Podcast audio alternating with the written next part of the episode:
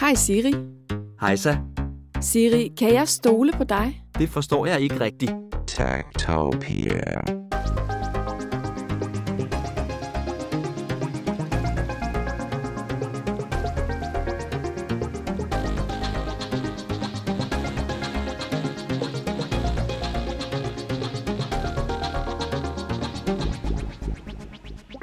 Tektopia er en podcast om mennesker og deres teknologi, udgivet af Ingeniørforeningen IDA i samarbejde med mediehuset Ingeniøren og China Experience, støttet af Innovation Center Danmark, IDA Forsikring og EUT Electronics of Tomorrow. Mit navn er Henrik Føns, og det er mig, der bestemmer i Tektopia. Tektopia.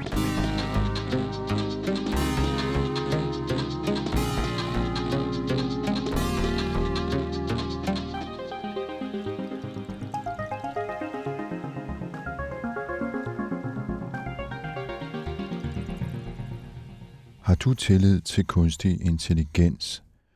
Det er måske ikke sådan et spørgsmål, du stiller dig selv hver eneste dag, men øh, det er meget godt at tænke over i de her tider.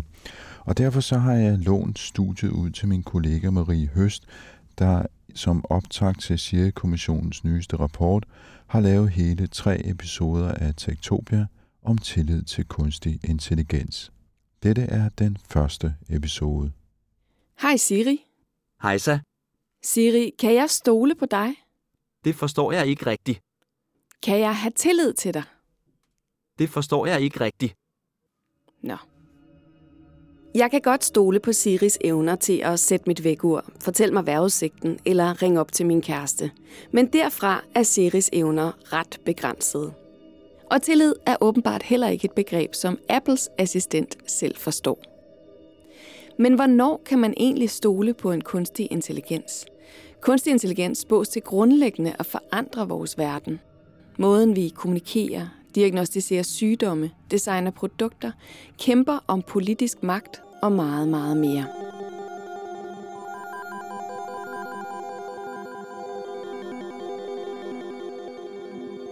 Siri-kommissionen blev sat i verden i 2016 for at se nærmere på, hvad kunstig intelligens egentlig betyder for vores, danskernes liv.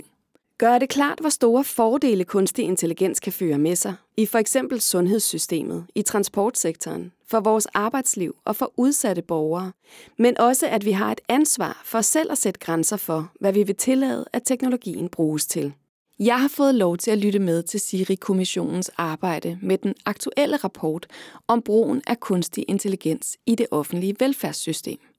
Sid med og overhøre diskussioner om muligheder, ansvar og etiske og juridiske grænser, mens kommissionsmedlemmerne diskuterede sig frem til de seks anbefalinger, som er i den færdige rapport. Et ord, der gik igen ved alle møderne, og som står mange gange i rapporten, er tillid. At tillid til kunstig intelligens fra danskernes side er en forudsætning for, at brugen af kunstig intelligens kan blive en succes. Hvis vores tillid er det allervigtigste, hvordan opbygger eller fastholder man den så? Og har vi overhovedet grund til at have tillid? Det vil jeg se nærmere på i de kommende tre episoder af Tektopia.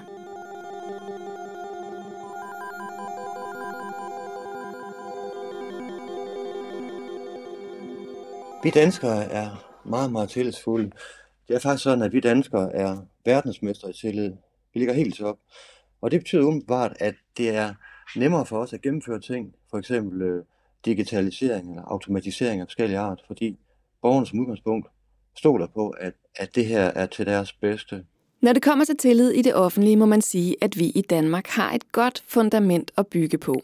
Gert Tinkgaard Svendsen er professor ved Institut for Statskundskab på Aarhus Universitet. Han forsker i og skriver om tillid, fordi han mener, at et samfund simpelthen ikke kan fungere uden. Og det er netop fordi vi i Danmark er verdensmestre i tillid, at vi har et enestående velfærdssystem, mener Gert. Jeg tror, vi danskere har været smarte. Altså historisk set har vi fundet ud af, at øh, tillid kan betale sig. Tillid kan svare sig. Der er penge i tillid, fordi hvis man kan lave en aftale baseret på et ord, altså uden at skulle skrive en hel masse ting ned og skulle kontrollere hinanden, så øh, går det meget nemmere og hurtigere. Det vil sige, at der er mindre bøvl, altså det man også med et fint ord kalder mindre transaktionsomkostninger. Og det tror jeg simpelthen, vi har været så snu øh, gennem historien, at vi har faktisk fundet ud af, at det er en god måde at gøre tingene på. Det, der så kommer oveni også, er, at øh, man også bliver i bedre humør. Altså når man samarbejder med folk baseret på tillid, så bliver man mere lykkelig af det. Så det vil sige, at der er både penge og tillid og lykke altså forbundet med tillid. Og hvilken betydning har den tillid så for staten og for det offentlige velfærdssystem? Man kan sige, at øh, samfundet er gennemsyret af den her tillid, så den gør sig gældende på alle niveauer. Og det vil sige, at, at når staten gør et eller andet, jamen så stoler vi normalt på, at, at staten vil os det bedste, at, at staten er samfundets tjener. Og det vil sige, at vi som udgangspunkt regner med, at staten samarbejder, og ikke er ude på at, at udnytte os. Og det vil sige, at vi er mere villige til at gøre det, som, som staten nu siger, øh, er godt at gøre. Og det samme på en, øh, på en arbejdsplads, altså man, man regner med, at de andre også gerne vil samarbejde, og man kan stole på, hvad folk siger, og kan lave nogle aftaler i det daglige. Og det gør altså, at det kører, det kører bedre det hele, og er, er til syvende og sidst godt for vores konkurrenceevne og vores trivsel. I hvor høj grad er, er den tillid, vi så føler, forbundet med, med menneskelige relationer? Altså kan man, kan man, hvad kan man sige, udlicitere den tillid til en maskine? Så som udgangspunkt, så er det jo menneske, menneskelige relationer, vi taler om her. Ikke? Også det er noget, som er imellem os, som vi øh, ikke kan se. Så det vil sige, at det er nogle uskrevne spilleregler, der gælder. For eksempel, at vi laver det her interview nu, ikke også, som aftalt. Hvis man laver en handel med nogen, ikke også, jamen, så holder man sit ord og snyder ikke andre. Så det var noget, der ligger imellem os. Der er ikke noget, der er skrevet ned. Så det vil sige, et usynligt kapital, et usynligt råstof, vi egentlig arbejder med her. Det er, det er noget, som er vigtigt at være bevidst om, fordi øh, det betyder meget i dagligdagen. Og hvis nu det er en maskine, så øh, er det jo ikke umiddelbart en menneskelig relation, man har til maskinen. Det er også for eksempel på, på nettet, at tonen nogle gange godt kan blive ret hård. Men det er klart, at bag en maskine, der ligger med teknologi, som igen er lavet af mennesker. Så det er mennesker, der har skabt maskinen.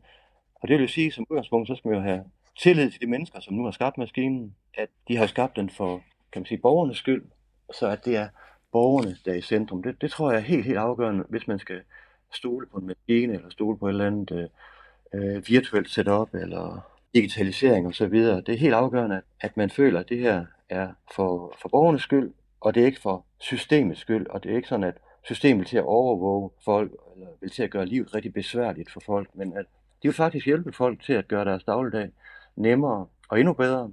Og øh, hvis de kan det, så bliver det en win-win situation. Hvis man som borger føler, at man bliver snydt, at der er tale om overvågning, eller det her det er simpelthen for besværligt, jamen så kan man jo øh, holde op med at spille samarbejde med myndighederne, og så begynde at undgå de systemer på forskellige måder, altså på forskellige måder modarbejde det, der foregår. Kan der også være nogle øh, digitale løsninger, som på en eller anden måde har været med til at fremme tilliden mellem mennesker? Absolut. Øh, og det vil sige, at, at man kan sige systemer, som, som umiddelbart mindsker risikoen for snyd, det er jo godt for tilliden. Man kan sige, at tillid udtrykker egentlig risikoen for at blive snydt. Så hvis man har nogle systemer, som kan mindske den risiko, jamen så er det jo som udgangspunkt fint nok. Igen, så længe det tjener borgernes interesser.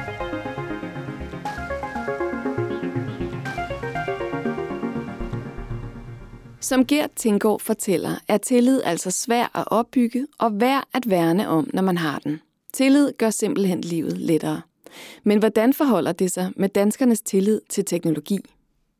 Algoritmer, data og demokrati, også kaldet ADD-projektet, er et ambitiøst 100 millioner kroners forsknings- og oplysningsprojekt, som arbejder for, at demokratiet styrkes af den digitale udvikling. En af de ting, vi sætter os for at undersøge, øh, var kombinationen mellem, øh, hvilket kompetenceniveau forskellige grupper af befolkningen har, og så hvordan de i øvrigt forholder sig til teknologiudviklingen. Så vi, vi prøvede ligesom at afdække ud, ud fra en idé, vi havde om, at der er forskel på, hvordan befolkningen øh, forholder sig til teknologiudviklingen, og det afspejler sig også i deres niveau af digitale kompetencer. Så det var sådan lidt den kobling, vi var interesseret i at prøve at afdække. De har lavet en befolkningsundersøgelse om, hvordan danskerne forholder sig til den digitale teknologiske udvikling. Hvor ser danskerne muligheder og risici, og hvor placerer de ansvaret for de potentielle risici? Jeg spurgte udviklingschef Christian Ingemann, om danskerne egentlig ved, hvad en algoritme eller kunstig intelligens er. Øh, det er meget, meget svært at svare på, øh, og det ligger lidt i spørgsmålet. Fordi at når vi taler om algoritmer og om kunstig intelligens, så er det lidt nogle samlede betegnelser for utrolig mange forskellige ting og mange forskellige anvendelser af teknologien. Så, så generelt vil jeg sige, øh, der er ikke sådan en, en højt niveau af, af forståelse for alle de områder, hvor den her teknologi kan, kan anvendes på. Øh, og det vi også kan se, når vi, når vi spørger befolkningen, både i vores sådan store befolkningsundersøgelse, men også de fokusgrupper, vi har foretaget rundt omkring i regionerne, det er, at folk tillægger de her teknologier meget forskellige betydninger. Øh, og vi skal godt ind i en samtale, før vi egentlig finder ud af, at nogen sidder og taler om, om to meget forskellige ting øh, på de her områder. Så det er meget svært at, øh, at sådan være meget præcis omkring, hvor høj en, en forståelse befolkningen har. Og det, af, eller, og det tror vi i hvert fald har noget at gøre med, at det er meget upræcist øh, i selve sprogbrugen, hvad det er, vi taler om. Så der er nok brug for en, øh, en større præcision i sproget, når vi taler om, om algoritmer og kunstig intelligens, fordi det dækker over rigtig mange forskellige. Ja, for de fleste, når vi bruger det, så taler vi jo om sociale medier eller Netflix-algoritmer eller noget af den dur. Ja, lige præcis. Og, og, og man kan sige, det er jo også den type af eksempler, som folk knytter sig til, hvis vi spørger. Øh, så hvis, der hvor vi kan se, at, at, at folk forbinder noget meget sådan konkret med, med algoritmer og systemer, der baserer sig på algoritmer, så er det typisk, at de har en, en viden om, at for eksempel deres søgehistorik øh, på Google eller på, i forskellige browser er påvirket af deres tidligere adfærd. Øh, og at der er nogle algoritmer, der ligesom beslutter, eller i hvert fald er med til at påvirke, hvad det er, for nogle søgeresultater, de bliver præsenteret for, eller hvad det er for nogle reklamer, de bliver præsenteret for undervejs øh, i deres, hvad skal man sige, brug af internettet. Så på den måde er der selvfølgelig en forståelse, men det begrænser sig også rimelig meget til de her øh, eksempler, vi lige har talt om. I har blandt andet fokuseret på demokrati og rettigheder i forhold til teknologi.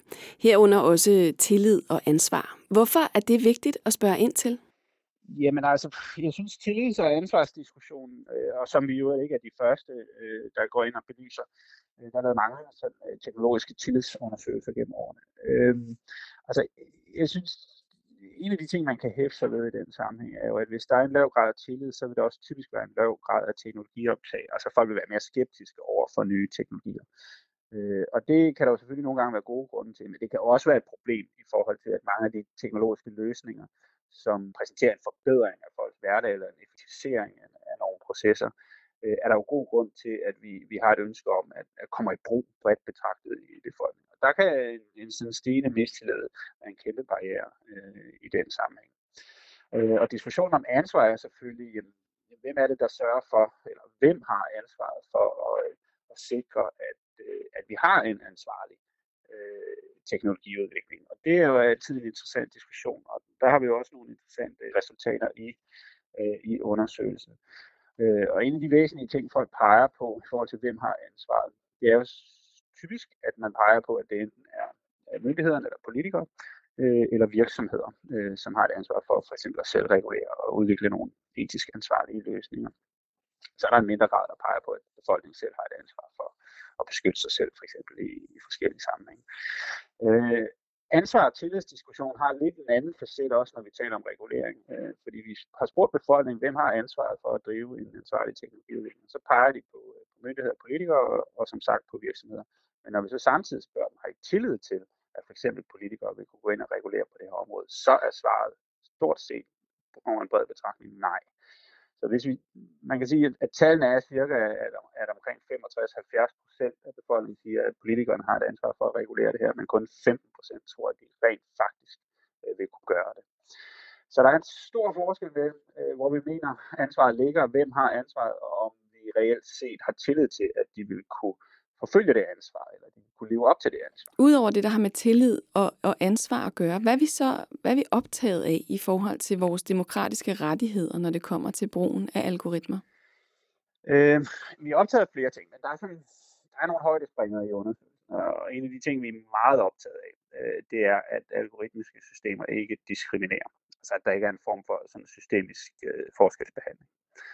Øh, det øh, vil langt de fleste opleve som uacceptabelt og noget, vi skal forhindre. Så den her idé om, at vi kan bygge nogle systemer, om det så er i sundhedssektoren, eller beskæftigelsesområdet, eller hvad det måtte være, øh, eller i det private for den sags skyld, som på en eller anden måde har en indbygget bias, øh, enten har nogle blinde vinkler, eller forfordeler nogle grupper frem for nogle andre.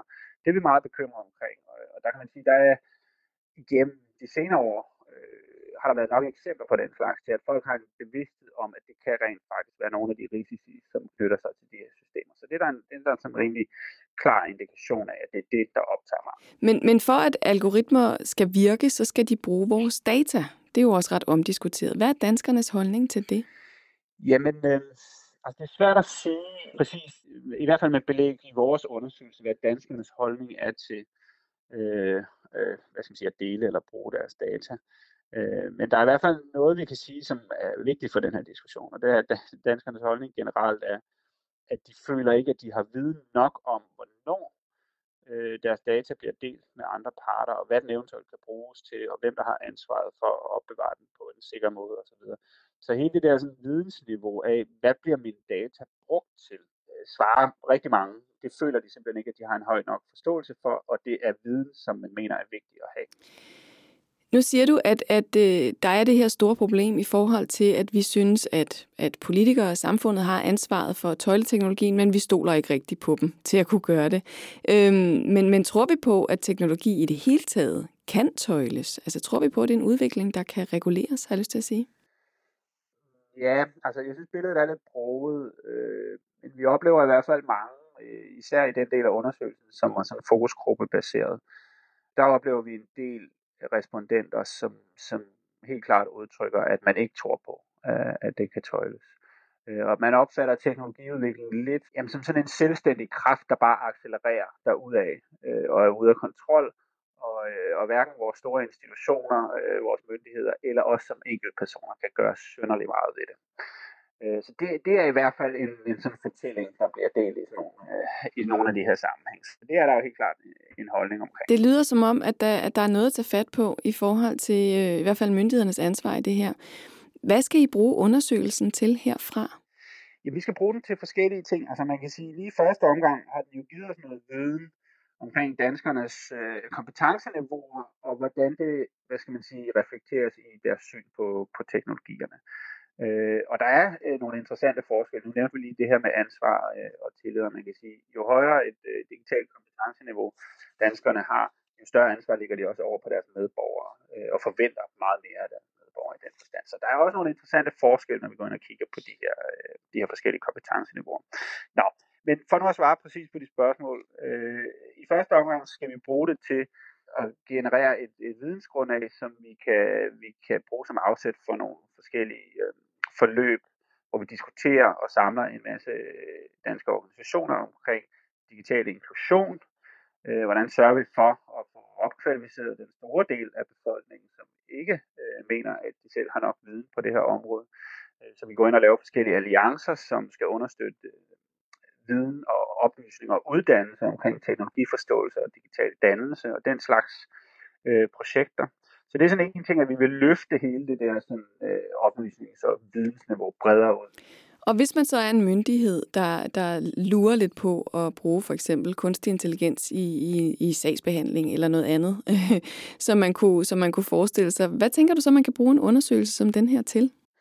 Altså, jeg tror, man kan bruge den til forskellige ting. Man kan jo bruge den til øh, at få en indikator på, jamen, hvad er det egentlig, der interesserer eller optager befolkningen, og hvad er det, der bekymrer dem. Øh, og nogle af de bekymringer er muligvis berettet, jamen, så må man jo som myndighed måske gå ind og kigge på, jamen, hvordan kan vi udvikle nogle standarder, og hvordan kan vi lige taget sikre øh, de her systemer, så hvad skal man sige, befolkningens bekymring ikke ender med at være berettet. Og et andet tiltag, man jo kunne lave på baggrund af det, er selvfølgelig forskellige former for oplysningskampagner og videnløft osv., som igen lidt for at pege tilbage på en af mine indledende kommentarer, som måske skaber et mere præcist og nuanceret sprog for, øh, for de her øh, teknologier, og hvad de kan bruges til, hvor gevinsterne ligger, og hvor risiciene øh, befinder sig.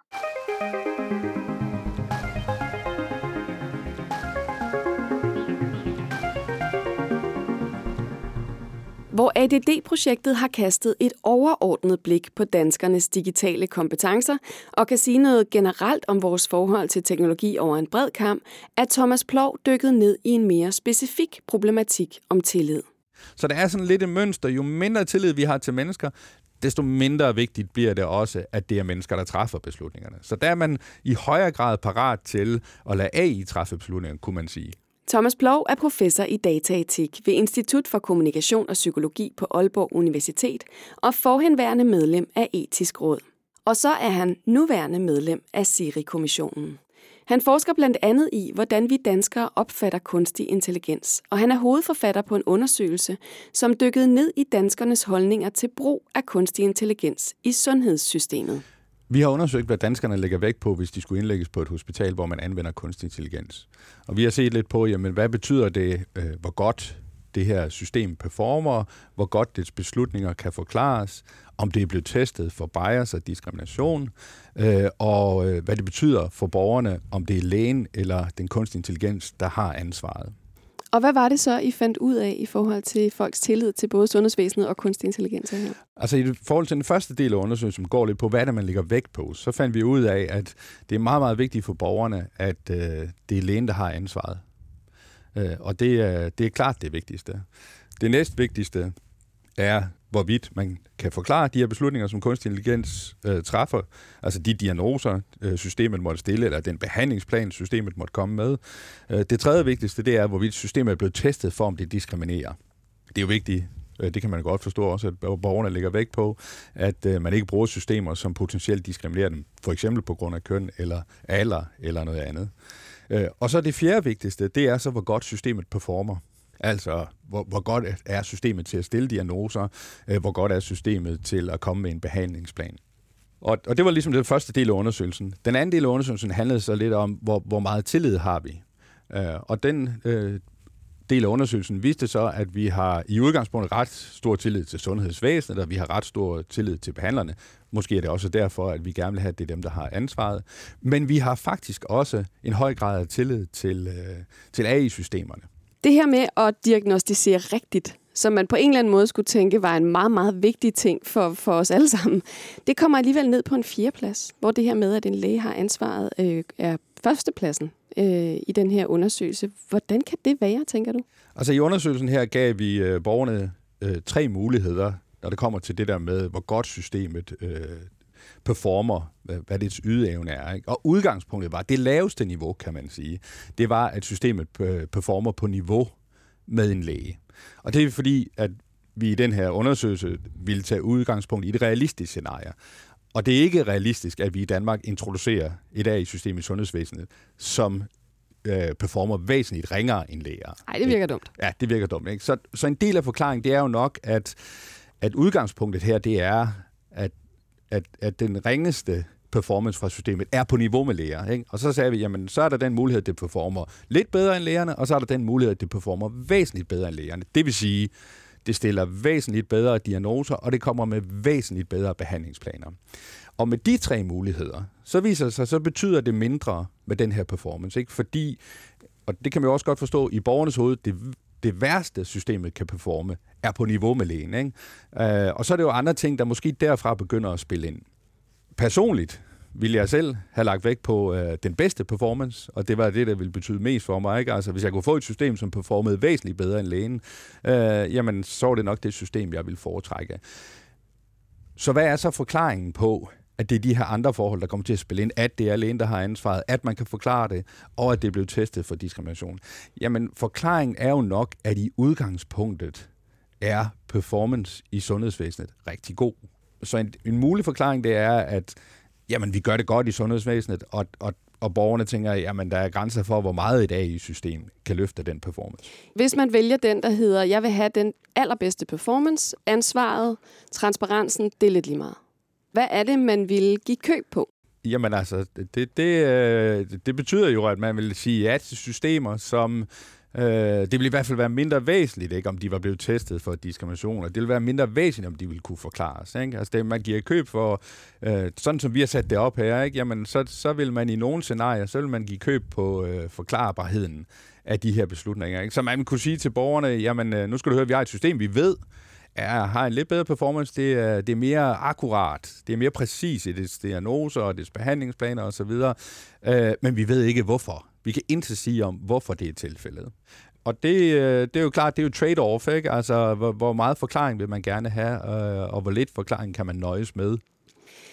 Tænker du, at, at befolkningen i virkeligheden opfatter kunstig intelligens anderledes end de, som ved rigtig meget om det. Altså de, som arbejder med det, og som måske vil vælge at blive diagnostiseret så korrekt som muligt. Det er klart, at et svar på det spørgsmål vil være spekulation. Men man kan godt forestille sig, at borgernes opfattelse af, hvad kunstig intelligens er og kan og gøre, og hvordan, hvilken rolle det vil spille i fremtiden i vores samfund osv., er påvirket af dels en masse teknikere, ingeniører og softwareingeniører og udviklere osv., som fortæller om og deler deres viden om, hvordan sådan systemer fungerer, øh, siger i kommissionen, der kommer med udtalelser osv. Men man kan også forestille sig, at det i nogen grad er påvirket af film, man har set, romaner, man har læst osv., ikke? hvor øh, Øh, der kan blive tegnet sådan nogle mere dystre perspektiver, ikke? Øh, dystopiske scenarier øh, for, hvordan kunstig intelligens i fremtiden kan hvad hedder det, implementeres i robotter, og, øh, og man kan forestille sig, at de tager kontrollen i samfundet osv. Så, videre. så den almindelige borgers opfattelse af, hvad kunstig intelligens er og kan osv., vil være influeret af fagkundskaben, fagvidenskaben på det her område, men det vil også være påvirket af kulturelle fænomener, af film, af bøger og så videre. Men betyder det, at, at hvad kan man sige, uddannelse eller information om kunstig intelligens er vejen til at skabe, ja, nu ved jeg godt, du siger, at vi allerede har tillid, men endnu mere tillid til de her systemer? Ja, hvis vi som udgangspunkt har den præmis, at alt, hvad der sker i, øh, i kulturen og i litteraturen og i filmverdenen osv., er, giver et upræcist billede. Altså det er der jo også forskere, der mener, at om end det er meget lidt sandsynligt, så er der også nogle af de her dystopiske scenarier, som, som rummer øh, kimen til øh, en, en, en, en mulig negativ øh, fremtid, som følger af den måde, vi anvender kunstig intelligens på. Det er klart, hvis vi fuldstændig afskriver alle de scenarier, og alt, hvad der ligger i dem, kan man sige, ja, så, så må man tænke, jamen, vi skal have, vi skal have den sagkundskabens øh, klare stemme på det her område, og det handler om, at vi øh, uddanner befolkningen, så de forstår, at det her det er 100% ufarligt. Men kan man ikke også konstruere systemerne, så de i højere grad skaber tillid? Nå, men tillid er et multifaktorielt begreb. Ikke? Der er utrolig mange ting, der har indflydelse på, om vi har tillid. Øh, helt perifere begivenheder, politikers beslutninger, eller en sundhedsdirektør øh, et eller andet sted i en region, deres handlinger og beslutninger kan have indflydelse på vores tillid til sundhedsvæsenet mere generelt. Ikke?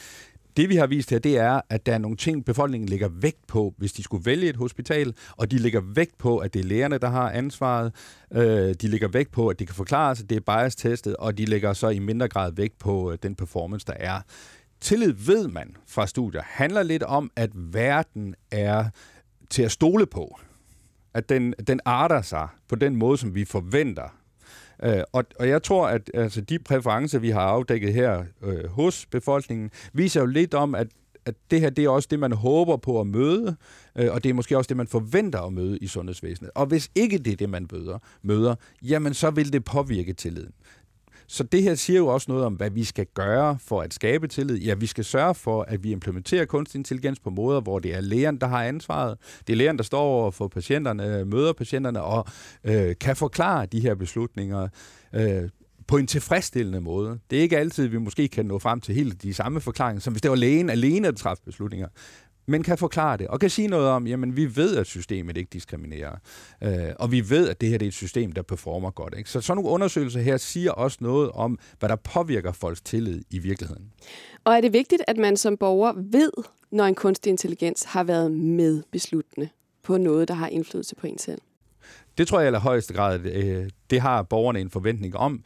Så ja, det vil også påvirke tilliden. Og så er der en anden ting. Vi har jo også nogle rettigheder knyttet til anvendelse af systemer, der bruger det, der hedder automatisk profilering. Ikke? Altså GDPR giver blandt andet borgerne en indsigelsesret, når man har været udsat for en automatisk profilering, hvad det enten er, når man har taget et lån i banken, eller hos kreditforeningsselskab, eller et andet sted, eller man bliver diagnostiseret osv. Alle steder, hvor man bliver automatiseret, udsat for automatiseret profilering, øh, har man en ret til at gøre indsigelse. Øh, og den indsigelsesret, den kræver jo, at man ved, at man er blevet profileret, og at, man er, at der blev truffet en beslutning på baggrund af anvendelse af kunstig intelligens. Og nu står vi og taler om, om øh, sundhedssystemet specifikt, men i kommissionens rapport øh, den her gang handler jo om, om det offentlige generelt. Øh, du har kigget på flere områder, ved jeg. Øh, kan du sige noget om, hvordan vi ser på, på kunstig intelligens og har tillid til kunstig intelligens inden for nogle andre områder? Ja, altså vi har kigget på anvendelsen af kunstig intelligens i forhold til øh, forbrugslån, altså hvor de afgør, om du kan få et forbrugslån, hvor de afgør, øh, øh, hvornår et udrykningskøretøj skal ud, og, øh, afgøre, hvad prisen på din bilforsikring skal være, øh, afgøre din klage på parkeringsbøder osv. Um, øhm, og, og vi ser lidt det samme mønster. Altså når man ser på, hvilke faktorer, der er væsentlige for befolkningen, jamen så, så lægger man generelt stor vægt på, at at det er, at øh, det er mennesker, der træffer beslutningerne, at de kan forklares, de er bias-testet, og mindre, i mindre grad på øh, performance af de her systemer. Øhm, der er dog et mønster, som går lidt i retningen af, at jo mindre tillid man har til fagpersoner på et givet område, ikke? og det kan vi se for eksempel på forsikringsfolk, ikke? der har man man er ikke så stor tillid til, at de træffer helt rimelige beslutninger øh, i forhold til borgerens interesser, og det, det er med god grund jo, ikke? Altså, de, de har jo også en bæks, der skal køre rundt og så videre. Så der har man mindre tillid til deres beslutninger, og det betyder faktisk også, at man lægger mindre vægt på, at det er mennesker, der træffer beslutningen. Så der er sådan lidt et mønster. Jo mindre tillid vi har til mennesker, desto mindre vigtigt bliver det også, at det er mennesker, der træffer beslutningerne. Så der er man i højere grad parat til at lade AI træffe beslutninger, kunne man sige. De må hellere erstattes af en robot, hvis vi skal være rigtig hårde. Præcis, præcis. Og det er jo også et interessant fænomen. Ikke? Jo. Altså, der er områder, så der er, der er en helt klar sammenhæng her mellem tilliden til mennesker, og hvor vi kan se, at mennesker kan egentlig erstattes af AI. Øhm, hvornår er det vigtigt for os at blive set som et menneske, og hvornår er det okay, at vi bliver set som data? Det er jo svært at afgøre, hvad vi skal lægge i det og blive set som et menneske. Men hvis vi ser på, hvornår det er vigtigt for befolkningen, at det er mennesker, der har ansvaret for beslutninger, så er det jo på nogle bestemte områder. Det er i sundhedsvæsenet, øh, i forhold til diagnostik og behandlingsplaner. Det er i forhold til at sende udrykningskøretøjer ud. Øh, det er i forhold til politi efterforskning. Altså nogle, nogle ting, alle sammen områder, hvor, hvor øh, jamen det har store konsekvenser for os hvis der træffes forkerte beslutninger.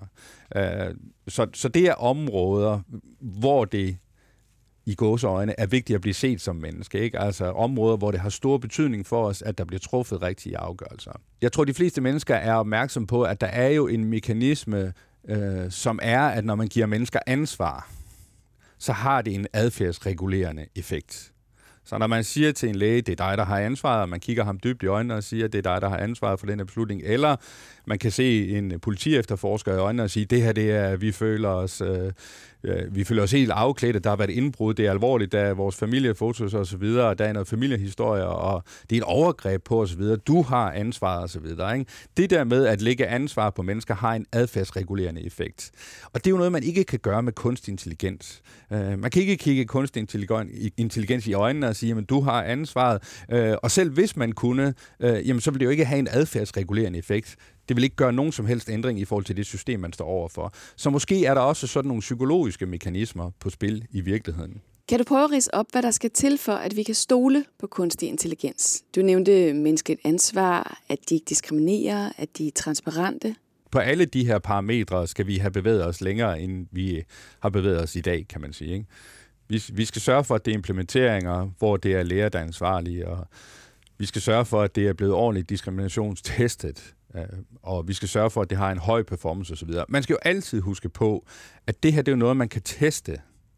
Men de her test vil jo altid være ufuldstændige. Altså det, man, man kan teste med så og så mange data, øh, og så kan man få et resultat.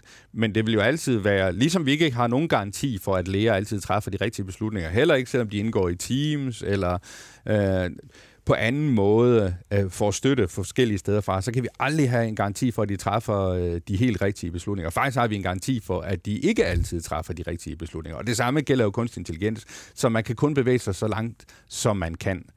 Øhm, men, men der er ingen nogen tvivl om, at altså, får vi øh, øh, certificeringer, får vi systemer, hvor vi får verificeret alle sådan nogle tal her, og vi kan se, at det er blevet ordentligt testet, jamen så vil det have betydning for borgernes tillid. Så hvis vi gør det på en ansvarlig måde, så kommer tilliden af sig selv? Det tror jeg, den gør.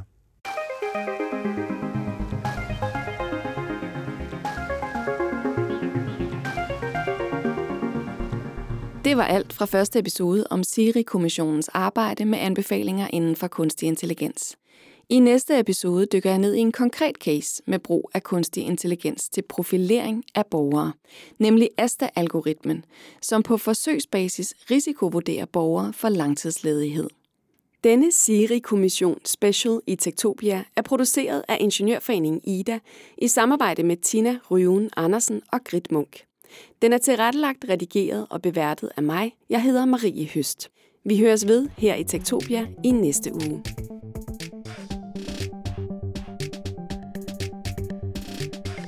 Ja, du har altså lyttet til Tektopia, selvom det var Marie Høst, der stod for alt indholdet denne gang. Hvis du gerne vil høre mere af det, hun laver, så kan du finde hendes podcast Blinde Vinkler på ida.dk eller i din foretrukne podcast-app. Tektopia udkommer som altid om mandagen. Du kan skrive til mig på henriksnablag.tektopia.dk. Du kan finde os på Twitter og Instagram. Snablag.tektopia.dk hedder vi der. Du kan deltage i teknologidiskussionen i vores Facebook-gruppe, der hedder Tektopia Backstage. Og så kan du finde tidligere episoder på website tektopia.dk, og du kan selvfølgelig også abonnere på podcasten i din foretrukne podcast-app. På genhør i næste uge. Utopia.